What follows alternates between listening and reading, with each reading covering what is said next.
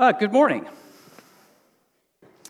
Uh, we are finishing up a series on one verse, and we've come to the end of People to Preach before Randy gets back, so you're you're stuck with me this morning, and uh, we've got a lot to get into, so I'm going to read our text.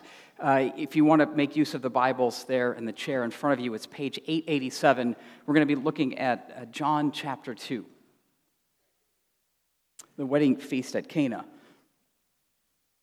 On the third day, there was a wedding at Cana in Galilee, and the mother of Jesus was there. Jesus was also invited to the wedding with his disciples. When the wine ran out, the mother of Jesus said to him, "They have no more wine."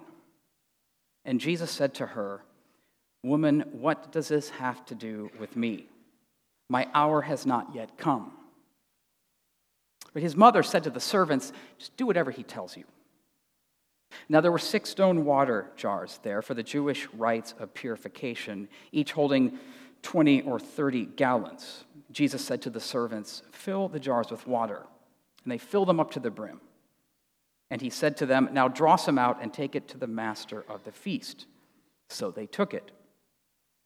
When the master of the feast tasted the water now become wine and did not know where it had come, where it came from, though the servants who had drawn the water knew, the master of the feast called the bridegroom and said to him, "Everyone serves the good wine first, and when people have drunk freely, then the poor wine. But you have kept the good wine until now." This is the first of his signs Jesus did at Cana in Galilee and manifested his glory, and his disciples believed in him. Well, if you're an astute observer this morning, you may have recognized that that's really not one verse. Um, this, this, this is indeed true. Uh, when I was asked to, to preach a while back, uh, I had been wrestling with uh, what one verse to choose, and uh, I was, uh, for various reasons, drawn to this passage. I don't know why, and uh, another possibility of Philippians four, where Paul is talking about anxiety, and I thought maybe You know, maybe we need to hear a sermon on anxiety. So I needed to make a decision to get to work on this. And uh, one morning, I, I picked up my Bible and I just kind of flung it open on the desk. And lo and behold, the, the passage that uh, we're talking about this morning came up. Um, and clearly, that was a sign from God. Um, I, I had no idea before that occurred that this passage was even in John, much less John two. And so uh, I took the Holy Spirit's lead there uh, and decided to preach this text this morning. Uh, in general, just let me say, that's a horrible way to use your Bible. But um, in, in this particular circumstance, I think uh, I think that's uh, I think it was the Holy Spirit. Although once I made that decision and got into this text, uh, it did fill me with a great deal of anxiety, which made me think I should have actually preached on anxiety. Uh, I'll leave that up to you. At the end of the morning, you can make a decision. Um, what's this story about? Why, why was I drawn to this and at the same time kind of afraid to deal with it? Uh, it, it certainly presents some challenges. I mean, uh, this is not an easy passage. And, and some of that probably had to do with my own spiritual upbringing. Uh, some of you here might be able to identify with this. Uh, but uh, you just didn't preach sermons on joy and alcohol, at least together. That's just not how, how it's supposed to work. What was Jesus doing at a party where alcohol was being served in the first place? And how could he even supply more wine at a party where some people might have already had too much to drink? Uh, well, the answer is, or the answer I think I was told is that, well, Jesus is divine and is not tempted in ways that humans are. Plus, this was probably really prune juice. Uh, and we're only human. So uh, the message is uh, to avoid celebrations, especially one where alcohol is being served, and be careful of being too joyful.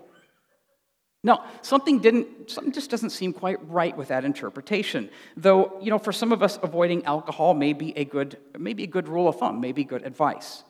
Uh, at the other end of the spectrum, uh, on the more liberal side of theology, where Jesus basically teaches the values that we already hold dear, we find uh, we find the message of this sermon is it's just you need to take time and celebrate in your life.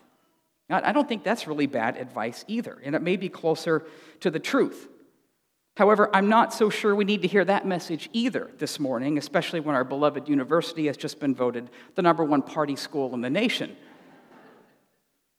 Uh, some, you know, something deeper is going on here, and it's worth noting, uh, that I did this last hour too, I need to stop and pray before we go any further, and, and then we'll, we'll launch into this. So let's pray.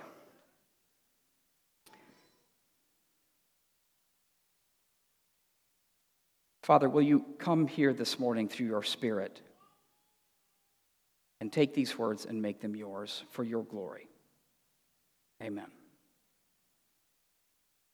Okay, uh, John is the only gospel writer who decides to bring us this obscure story, the first miracle of Jesus. Unlike the other gospel writers, John is our theologian. He writes with deep theological purpose. And the whole purpose of the first half of this book is to demonstrate that Jesus is indeed the Messiah, the eternal one, the Son of God.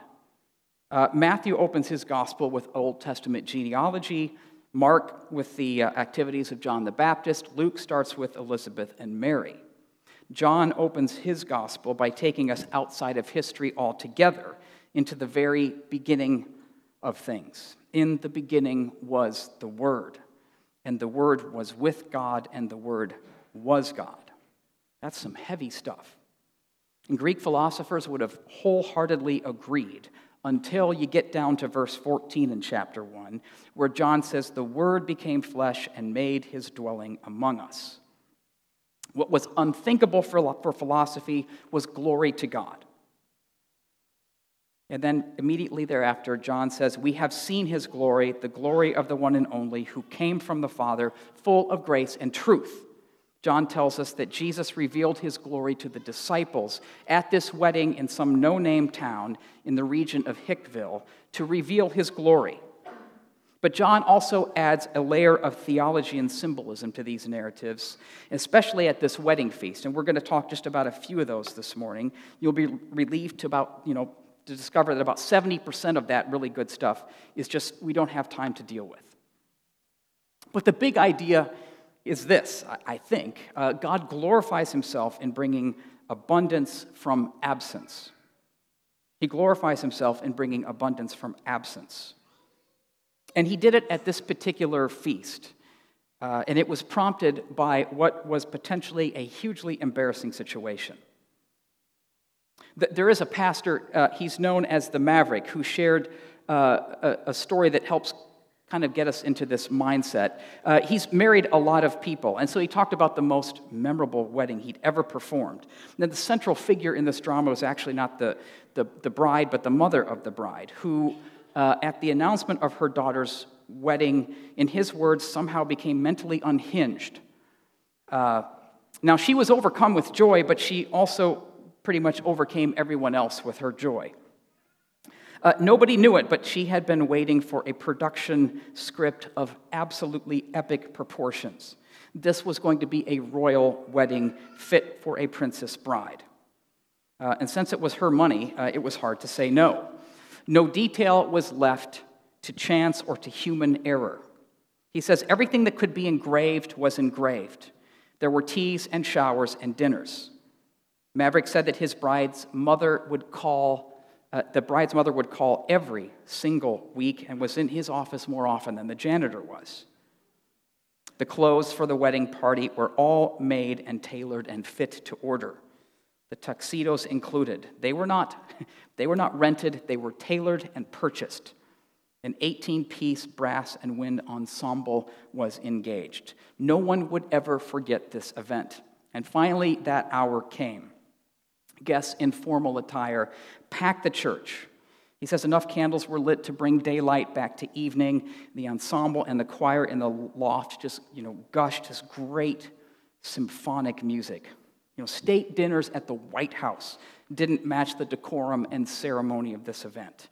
As the mother of the, the mighty mother of the bride coasted down the aisle with ease and elegance, grace and grandeur. It was absolutely flawless. She had done it. She glowed and beamed and smiled and sighed. And the music softened as nine, nine chiffon-draped bridesmaids slowly marched down the aisle while the befrocked groom and his men marched rigidly into place. Now the bride, uh, says Maverick, had been dressed for hours, if not days. There was no adrenaline left in her body. Left alone with her father in the reception hall of the church while the march of the maidens went on and on and on, she had walked along the tables, laden with gourmet goodies, and absentmindedly sampled a few tiny mints. You know, pink one, a yellow, a green. Then she picked up uh, some nuts from the silver bowls, ate a few pecans, sampled a cheese ball, scooped up some black olives, a handful of glazed almonds, a little sausage with a frilly toothpick on it, a couple of shrimps wrapped in bacon, and a cracker piled high with liver pate. You know what's coming. She she washed all this down with a glass of pink champagne. Her father had given it to her to, you know, help calm her nerves. Uh, but what Maverick said as he stood looking at the back of the church was not so much the whiteness of her dress, but the whiteness of her face. This was not so much a bride as a live grenade with the pin pulled out. And sure enough, she threw up right as she walked by her mother. And Maverick says, and by threw up, I don't mean a polite little ladylike erp into her handkerchief. She puked. There's just no nice word for it. She hosed the front of the chancel, hitting two bridesmaids, the groom, a ring bearer, and me, he says. And he can confirm all these details since it was all caught on tape from three cameras at three separate angles. Because after all, the mother of the bride had thought of every detail. Now the bride went limp in her father's arms. The groom just sat down on the floor, too stunned to function. And the mother of the bride was so mortified she passed out.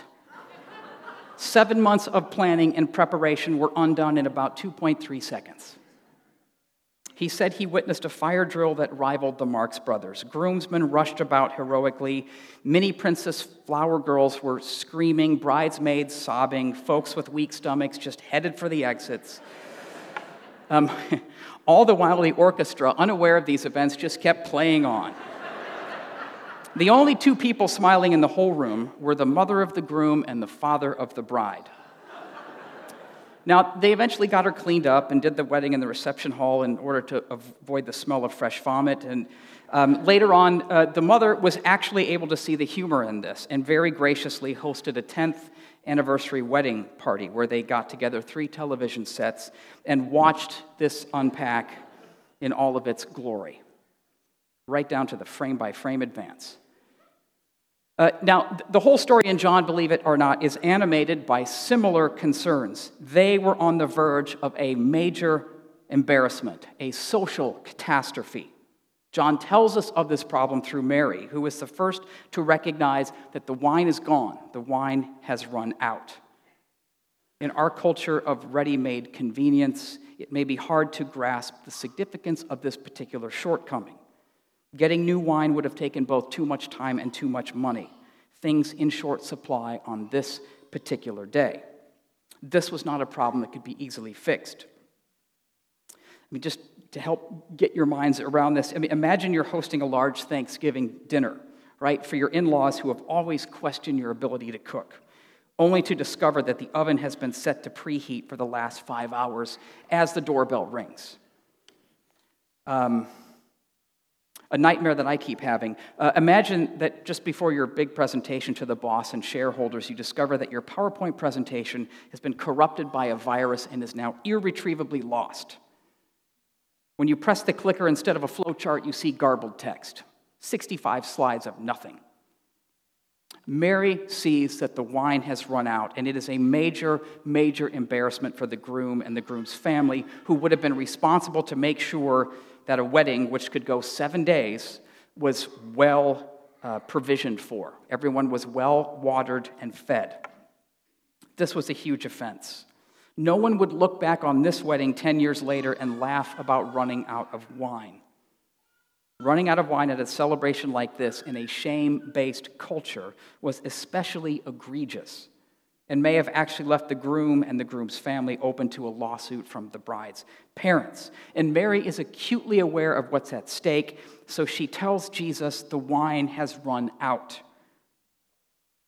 But Mary is not just making an observation. Her statement implies that Jesus ought to do something about it.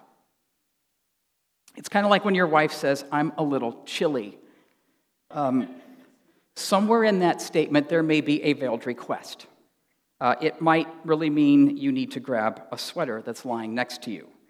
Or it may mean that you need to put your arm around me, or turn up the thermostat, or it's time you fixed that furnace, or that we really need to have a conversation about moving south so that she can be closer to her parents.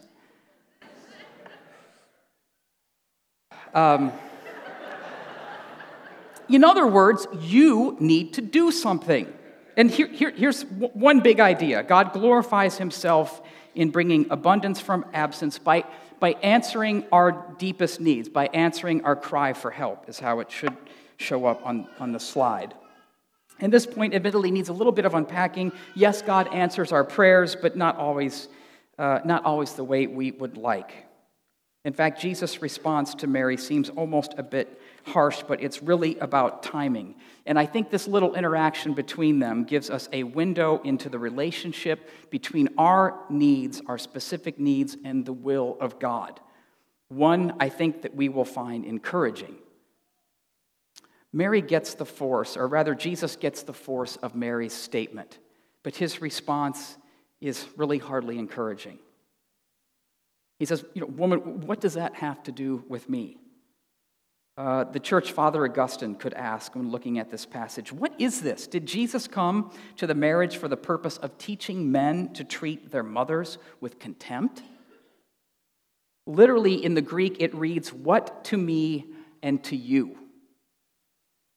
There's some element of rebuke here, but that idiomatic expression in that culture stood for creating distance between two people or two parties. This exact same language is used when the demons address, address Jesus and his disciples on the eastern shore of Galilee. "What have you to do with us, O Son of God?" But his next statement clarifies the source of this rebuke. He says, "My time or my hour has not yet come." And by this, John means the crucifixion. This was Jesus' greatest hour of glory, but it was not time for that to be revealed. Mary just wants the, the wedding to end without embarrassment.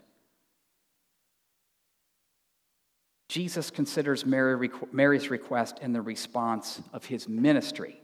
Mary wants the wedding to end without embarrassment. Jesus is working toward the most shameful and embarrassing event in human history. John twelve, "The hour is come that the Son of Man should be glorified." It's predicting his death. Jesus' agenda is significantly bigger than fixing a problem at this puny little wedding. And Mary's request appeared to be in direct conflict of what Jesus is ultimately set out to do, and Jesus lets her know. Nevertheless, John makes clear that Jesus does honor her request.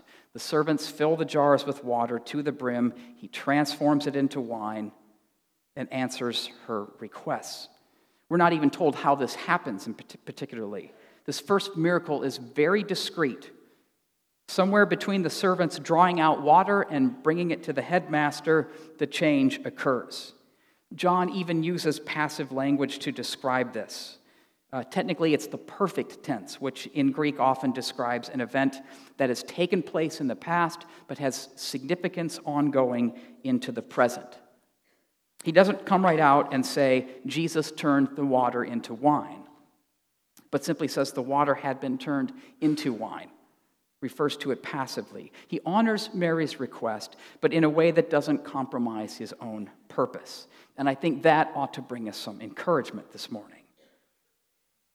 For this story basically tells us that God is big enough to accommodate our requests, even when they may not be fully aligned with his will. I think many times we get hung up on whether or not our prayers match up with God's specific will in our lives, as if God has planned out every last detail and event. It's that, that, that one question that, that keeps, you know, coming up. Does God, I'm asked this a lot, does God have one particular person in mind for you as a spouse? And that, that goes right to the heart of the question of God's will. And I know my wife and I disagree on this, but when people ask me that, I typically say, yes, but you've not married that person. Honor your commitments. Um, you know, life is complicated. Anyway, this story challenges our assumptions. If God won't suffer his plans to be held hostage to our requests, neither does he turn away from meeting real human needs that may or may not be aligned with his purposes. And I think we see God's gracious, divine condescension. He turns our requests into his glory, even when these requests may be at the outermost periphery of his will. God glorifies himself by answering our cries for help. Secondly, God glorifies himself by engendering or evoking faith in us. John makes it really clear that he wrote this in verse eleven to, to, to be a record of Jesus' power and authority so that others might indeed put their faith in him. Uh, this miracle is the first of several that are recorded in the book of John, like the first eleven chapters, demonstrating that Christ is the Messiah, that Jesus is divine but human at the same time. Scholars often refer to these eleven chapters as the book of signs that culminate with Jesus bringing Lazarus back from the dead. But chapter twelve changes directions as Jesus is anointed at Bethany and begins to predict his own death, which he again describes as the hour of his glory. But we should pause here to reflect, I think, on Mary, who is front and center in this story. Protestants tend to downplay Mary's interaction with Jesus here. On the other hand, uh, Roman Catholic theology typically sees verse four here as the foundation of their doctrine of Mariology, where Mary becomes an intercessor between us and Christ. Without having to, to really go down that road, we should note that Mary's faith in her son is impressive. We have no reason to believe, if this really is Jesus' first miracle, Mary has not seen Jesus perform any miracles to this point. There's little reason to believe that she's expecting a miracle now. She's likely just aware of Jesus' resourcefulness. She's likely relying on who she knows Jesus is and his character. Now, on other levels, it seems like only a mom could do this. I mean, she's just heard Jesus reply, which at first glance kind of sounds like a no, but she doesn't give up. In fact, I love, I can just, I can picture this in my mind. After Jesus kind of gently rebukes her, I could just see her, without missing a beat, turning to the servants and just saying, just do whatever he tells you. Just do whatever he says. Mary's persistence in the face of Jesus' apparent unwillingness is illuminated by similar examples in the New Testament. The Syrophoenician woman who'd asked Jesus to heal her daughter but was rebuffed by Jesus, yet kept asking even uh, as a dog might eat crumbs from the table. And she was rewarded for that faith. And one scholar notes, this kind of persistence always seems to win Jesus over to acting. But this is not manipulating. Mary is merely placing her trust in Jesus' abilities. When she tells the servant to do whatever Jesus tells them, she reveals a simple faith in Jesus to fix the situation without placing any further constraints on how or when it will occur. She's perfectly content to leave the matter in Jesus' hands and is rewarded for that. Jesus is worthy of a do-whatever kind of faith. And once again, I think we have a tendency to go to one of two extremes, where we offer up vague prayers for blessings, acknowledging, you know, if this be your will, God, or we pray so specifically that it becomes a subtle demand for God to answer in one particular way, you know, the way that we know best. But a do-whatever kind of faith is neither plagued by these kind of general requests nor tries to force God's hand. This kind of faith can actually only come from God.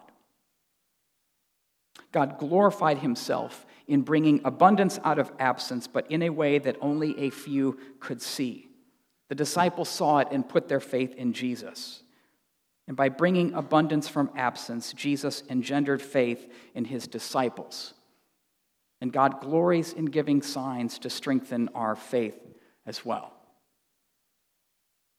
There are times in my life when I have to remember specifically moments like those, like water to wine moments. I mean, years and years ago, um, when I was working as an engineer in Chicago, but uh, knew that I needed to go back and Uh, get another degree. I just quit my job and was uh, moving to Iowa State University in Ames. I didn't know a soul there. Uh, and as a twenty-three-year-old freshman for the second time, I really didn't want to uh, to be stuck in a dorm room with an uh, an eighteen-year-old who had a penchant for partying. Um, all the doors and avenues had closed. I just hung up the phone with the last lead I had. And I kind of... Um, very cynically said, "Okay, God, now what? You know, I'm, I'm, uh, I've quit my job. I'm, I know I'm supposed to be doing this, but um, you know, I need a little help here." Uh, it, it was not a faith-inspired prayer. Let me say that, or uh, uh, point. But I, you know, I was just in the middle of that complaint when uh, the phone rang, and it turns out that uh, my grand, my grandmother's hairdresser knew a pastor at the university who knew of another pastor in town whose son was rooming with another person in need of an additional roommate, preferably someone who didn't party as much as the former roommate, and they were looking for someone. Um, God showed up in that moment, and it worked out wonderfully. It was it was a time of abundance. You know, God that did that in even greater ways in getting us to Scotland. Um, These little signs engender faith in God, the kind of faith that can be sustained when there are no signs from God. That's when faith, by the way, really has to do its work. I think the church father Augustine put it best when he preached this passage about sixteen hundred years ago, when he said this, "Let us knock that he may open to us and fill us with the invisible wine. For we were water, and he made us wine. He made us wise, for he gave us the wisdom of his faith." This kind of faith comes from God. Finally, God glorifies himself in bringing abundance from absence by astonishing the world. When God shows up, it gets attention. The master of ceremonies had absolutely no clue where this wine had come from, but he knew good wine when he tasted it. When he calls the groom over to declare that he had saved the best until now, we find a statement that has multiple layers of significance. Most scholars say that John is doing a couple things here, but he's, he's getting at a deeper theological point, showing how the coming of the Messiah is ushering in a new order that replaces the old. This becomes a little bit clearer when we consider the six stone jars, which John tells us were used for ceremonial purification. Now, no Jew would have needed that explanation, but John provides it for a broader audience. Uh, no Jew would have missed the fact that these were needed um, for any kind of party, for ceremonial cleansing. They would also know that it had to be made of stone, because unlike pottery, which could become defiled, stone vessels were considered clean. They would have also understood that all of the guests would have had servants pour waters, pour, pour the water over their hands as a symbol of being clean before eating. The Pharisees would go on to criticize Jesus and his disciples for failing to observe precisely these customs before they ate. And when Jesus tells the servants to fill the water, the jars with water, he's alluding to these older laws and custom which will come to an end. John says the servants fill it to the brim. That is, there's a sense that the old has been fulfilled. The fact that there's six jars may have some significance too, since seven is the number of perfection. The old is inadequate, but the new has come. And the wine kind of speaks symbolically of this new order. It's not only a symbol of joy, but it is a symbol of the Messianic age. In fact, the Old Testament, when it talks about Zion or the Messiah coming and the new order being established, almost always alludes to abundant wine. Uh, the prophet Amos says, "The time is surely coming, says the Lord, when the one who plows shall overtake the one who reaps, and the treader of grapes, the one who sows the seed. The mountains will drip with sweet wine, and all the hills shall flow with it. I will restore the fortunes of my people, and they shall rebuild their ruined cities and inhabit them. They shall plant vineyards and drink their wine. They shall make gardens and eat their fruit. There's an apocryphal work from the second century that's a gloss on some of these Old Testament passages. Second Baruch uh, actually says that when the Messiah returns, each vine will have a thousand branches, each branch a thousand clusters, each cluster a thousand grapes, and each grape about one hundred twenty gallons of wine. That's a lot of wine. But at this particular feast, by producing probably between one hundred twenty and one hundred fifty gallons, Jesus' sign speaks of this new era of abundance. But it's not just about the quantity, it's also the quality. This is what gets the headmaster's attention.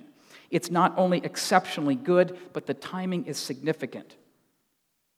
The head steward tells the groom, "You've saved the best for last."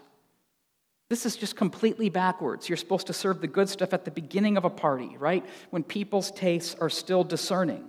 You save the cheap stuff for last, after they've had too much to drink. You start with the refined, you know, well-aged Cabernet, and then you switch over to the Charles Shaw or two-buck Chuck. This steward knew how the world works.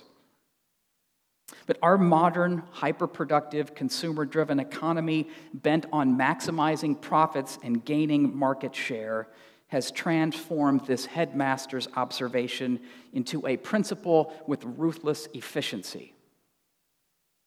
The world's economy knows nothing of God's economy, which is one of abundance.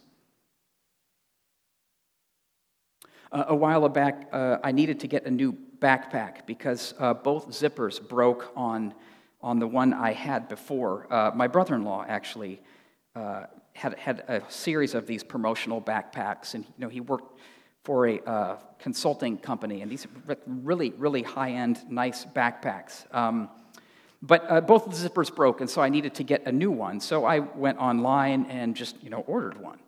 Um, same model number, same type. Same price, same everything, just three years later. But when I got the backpack, I noticed that my laptop, I had to had to kind of wedge it into uh, the, the, the place where it's supposed to go. And in the one I had before, it fit freely.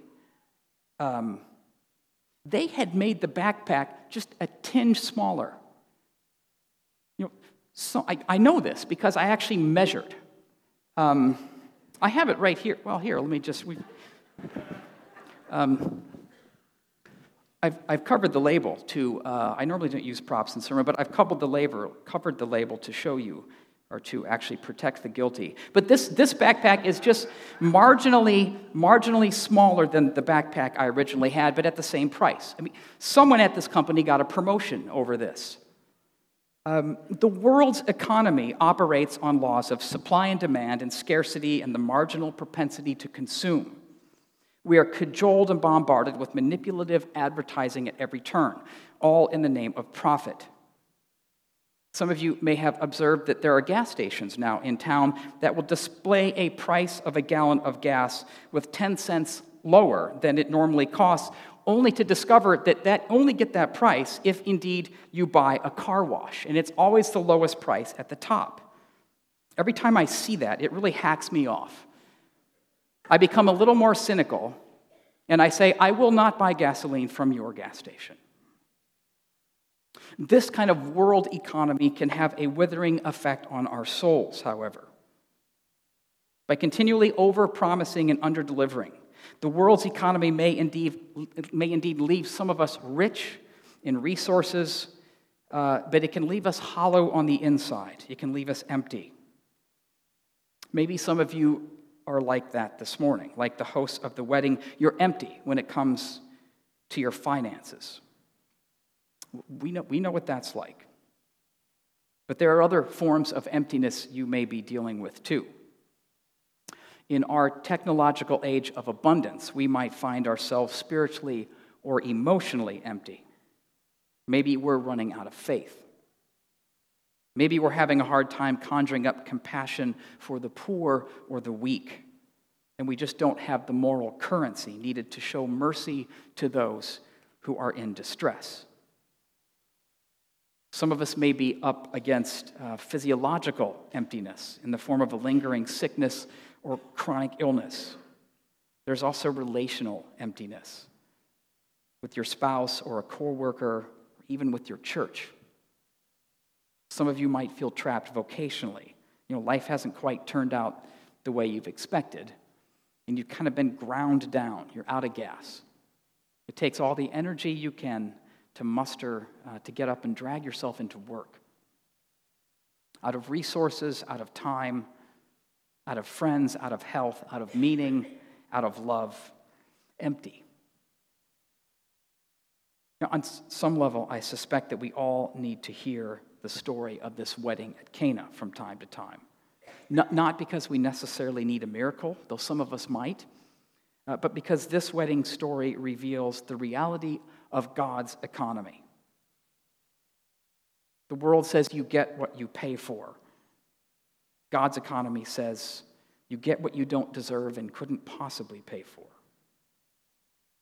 This story exposes the world's economy as illusory and transitory. It opens us up to reality. The world's economy can make no sense of a miracle like this, and it throws everything we know out of kilter. This story reminds us that God's economy is one of absolute and unequivocal abundance, and it's an economy that gets the world's attention. So maybe the one practical thing that might be said this morning has to do uh, with those of us who are battling emptiness is simply to keep doing what you're doing, even when it's a struggle, knowing that God can make abundance out of absence and make the empty full again. Keep filling the water jars and let God transform it into wine. Let God transform the mundane into the magnificent. This may sound a bit like a self-help gospel. You know, God helps those who help themselves. And I would say just really briefly two things there. First, God's economy of abundance in the Christian life is often accompanied by great material need, and hardship, and stress, and anxiety, and doubt. Just look at the Apostle Paul and his description of his life. We should not confuse God's abundance with material prosperity. Secondly, and finally, and more significantly, God's economy of abundance has also entailed the deepest emptiness possible. God's economy of abundance has room for vast chasms of emptiness. When God sent his Son into the world as a suffering servant in the person of Jesus Christ, Paul describes this event as Christ emptying himself. In, in urging uh, the Philippians to model an attitude of humility, he says, "Have this mind among yourselves, which is yours in Christ Jesus, who, though he was in the form of God, did not count equality with God a thing to be grasped, but emptied himself, taking the form of a servant, being born in the likeness of men." In Jesus of Nazareth, we find God emptying himself, not through subtraction, but through addition. He didn't empty himself by setting aside any of his divine attributes, but he took on fallen human nature in all of its ugliness and depravity and emptiness into the core of his very being. In Jesus Christ, we see God acting most clearly in the backwaters of Galilee at a no-name wedding. And the only reason that God is able to bring abundance out of emptiness is because God became empty in Jesus of Nazareth without for a moment ceasing to be divine. In Jesus Christ, God has come all the way down to us in order to fill us up. No one knows more about emptiness or abandonment than Jesus.